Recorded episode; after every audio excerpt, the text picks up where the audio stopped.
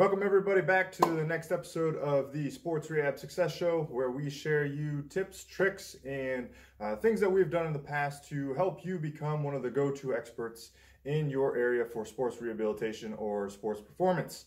In today's episode, what we're going to be talking about is a case study of a recent athlete that I had in my clinic to treat. Uh, this athlete was dealing with some type of neurological uh, tension symptoms through the sciatic nerve. So some pain kind of running down the leg, uh, getting down into the back of the calf. Uh, a lot of tension felt in the back of the hamstring. This particular case uh, was from a disc-related pathology um, that uh, unfortunately had to be cleared up through some surgery. Uh, but after surgery, a very long, lingering recovery process for him to get rid of this extra hamstring tension, neurological tension through the sciatic nerve. Um, obviously, things such as the toe touch, straight leg raise were still bothering him even a year after surgery. Uh, this athlete was an athlete who did a lot of kicking for their sport. Um, that's about the extent that we'll get into with this case as far as uh, what they did for sport, but just know that they had to um, be involved with a lot of kicking. Uh, that leg was actually their plant leg. So that probably had a little bit to do with, um, you know, the, the issue. There's a forceful kicking action that they had to accomplish, um, but it, that was their stance leg. So the amount of stretch that the hamstring was going through was fairly minimal, but we all know if we've dealt with some type of uh, uh, neurological or sciatic nerve tension uh, symptoms before that there can be a crossover effect. So uh, when he raised the opposite leg up, uh, there was pain elicited in the uh, ipsilateral side. So his left side was affected uh, in this particular case. So a couple things. When we looked at the assessment, again, you could pretty much guess that the toe touch was limited. You could pretty much guess that the straight leg raise was limited.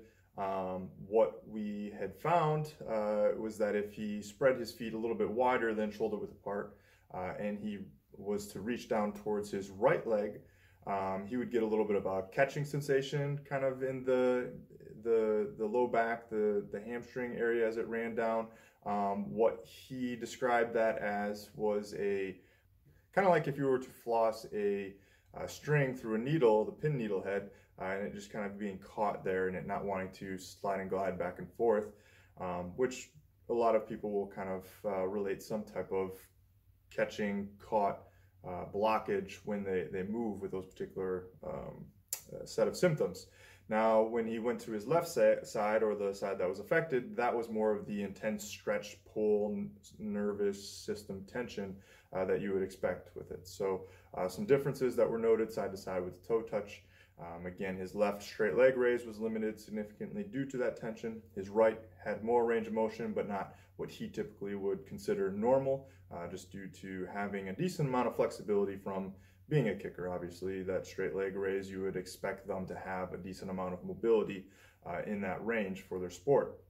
Now, uh, that right leg lifting up again, that caused a um, crossover effect where he had symptoms on the left side when he did that. Now, the things that we started to do for some intervention standpoint, um, one, uh, we we started off very, very basic with some stuff. We did uh, some glute bridge iso marching where he's starting to get a hamstring contraction uh, in, the, in that leg, both right and left, uh, and then marching, going through some hip flexion, keeping that knee bent because oftentimes they can do a lot of things with the knee bent. Um, they just can't do it with their knees straight. So driving some uh, isometric contraction uh, to start to help desensitize the area through uh, different types of contractions that we can elicit during training. So isometric contractions through marching, keeping the knees bent, which uh, would avoid some symptom provocation at that point in time. Um, some other things that we did was just trying to get him a little bit more comfortable with flexing at the spine and going forward because it did not cause any type of lingering symptoms. Um, again, this was uh, a, a, more of a chronic case. It was not an acute case after a disc injury. This was post-surgery, and this was a, even a year after surgery where he was still not getting results when he ended up seeing me. So um, it wasn't very acute as far as the type of pain when flexing forward is just more of that restriction blockage a lot of tension in the hamstrings that he noted so uh, what we could do actually is get him in half kneeling and he could flex forward a lot more comfortably in that position uh, and then get used to kind of bending forward staying down in that that uh, position and then um, I'd have him kind of breathe and relax into that position. And then once comfortable there, what we would do is kind of push that uh, back leg or the trail leg up. So now he's in kind of that typical Spider-Man stretch where uh, you're, a lot of people do that as dyna dynamic warm-ups for their athletes where one foot's forward at about the uh, height of the hands um, and then the other leg's back extended and their hips are off the ground. So you got uh, one knee flexed up towards the chest you got spinal flexion because the hands are down at the ground and you got the back leg extended and kind of holding that position and going through uh, some breath cycles there too. And then we can get them to kind of rotate as well. Um, so a, different way about going uh, through spinal flexion and through some spinal mobility that kind of changed the context that made it a little bit more comfortable for him, something that he could do a little bit more frequently, a little bit more often. Um, because if we're trying to change these type of symptoms, we need frequent stimulus to start convincing the body that it's okay to start moving through this range of motion again and that it's comfortable to start uh, going through that type of extreme range of motion, start taking the brakes off of it. Um, so frequency mattered more than duration, uh, so we needed to make these uh, activities comfortable. Uh, the third exercise, uh, and this one has been kind of a constant in his program that's stated that way, uh, because he's felt a significant amount of relief from performing this activity um, was some leg lowering activities. So this was an ab-based activity that got him to perform a straight leg raise. This was probably the most difficult for him early on and did not feel very, very comfortable for him early on. A lot of that stretch tension that was uncomfortable, maybe a slight symptom provocation where it uh, increased his baseline levels of pain very slightly. But again, when he stopped Nothing lingered on. Uh, it did not stay worse, so it was okay to kind of poke the bear, walk up to the edge of things a little bit, and then back off of it. Um, so we started not doing a ton of reps of these, but gradually, again, through doing it more frequently, he started to get some volume, and then he could do a lot more reps at once. And then his, his range of motion in his straight leg raise improved significantly as well too. So if you're not familiar with the leg lowering activity, what it is essentially is if you're laying on your back and you bring uh, both legs up towards the sky and you try to keep your knees extended. Um, now again, I didn't force him through anything, but I wanted him to try to keep his legs extended. Uh, and then once both legs are up, as far as you feel comfortable, you lower one leg down and try to tap the ground or hover slightly above the ground. But again, keeping the knee straight and the foot pulled back towards you so you keep some tension on the system there. Uh, and then you alternate back and forth between legs. So it's almost like a uh, flutter kick, but it's a lot slower, more controlled and you're going through uh, more range of motion where you're trying to get that leg up to about 90 degrees um, where he was capable on his right side, uh, but not necessarily on the left side. Um, so that was uh, probably the most aggressive activity that we started with first. Um, and uh, we had to be careful monitoring that, but that's also, as he did more and more of them, uh, he felt looser and looser as it went on. Um, we didn't have to, we didn't want to necessarily do a ton of reps at first um, because that uh, potentially could have irritated him. Again, the frequency mattered more than the duration and the volume was uh, accruing through uh, low repetitions but done frequently. Um, and then over time, that, that really had a correlation with improving his straight leg raise and improving his comfortability with a toe touch. So that was included um, throughout his entire program.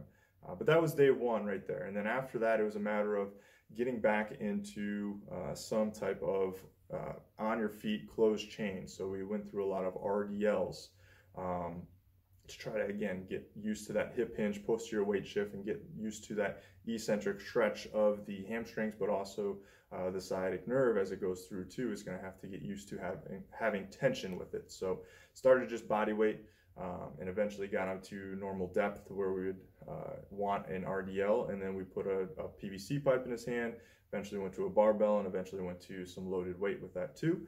Um, also did like a um, kind of like a B stance RDL where we had the feet staggered and, and did the same thing, this time with a dumbbell, just kind of uh, going down towards the ground and trying to tap the ground and come back up. So it's almost like a B stance deadlift or a uh, just a feet alternated deadlift position there. Um, and then once he was comfortable with that, then we went to some lower level, low lightweight um, uh, deadlifts from the floor. Uh, actually, we started with from blocks, but then went to the floor. Um, again, very lightweight, make sure it was comfortable, just feel hamstring tension, nothing in the low back with it. Uh, and uh, to, to, top all that off, some other things that we did was some single leg training, uh, a lot of single leg RDLs uh, to top off some of the, the bilateral movements, doing some single leg movements where getting that same uh, eccentric stretch through the hamstrings um, and the nervous system, but also working some balance component with that too. Uh, balance single leg activity, obviously very important for uh, any type of kicking sport athlete, and uh, that that really is what his program consisted of. Now, uh, when we talk about return to sport, return to play, uh, the thing we had to consider there was, um, you know, kicking is a very high velocity, high demand activity. So uh, anytime you kick something, there's going to be in the impact of the ball, um, but then also the velocity of the leg that goes through the movement too. So uh, what is um, what started to occur is we wanted to kind of gradually get him back into kicking. So eventually, what we did was kind of like a pitch count or a gradual exposure back into uh, the kicking environments, something similar to what uh, a pitcher would do when they're getting back into a throwing program. Uh, the same kind of concept was then applied to uh, the kicking situation as well too. So uh, that that in a general sense is what we went through the program.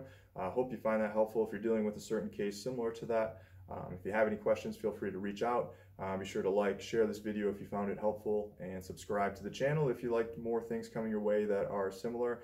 Again, trying to help you out uh, best we can. If you have any questions, uh, we'd like to hear them so that we can provide you with that information uh, so you can, again, become the go-to rehab or performance expert in your area.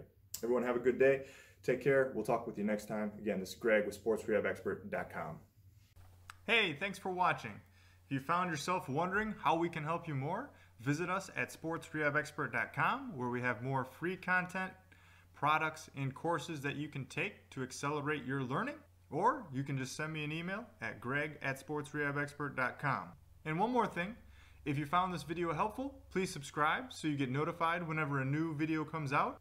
And please like and share any content that you feel was helpful. Thanks.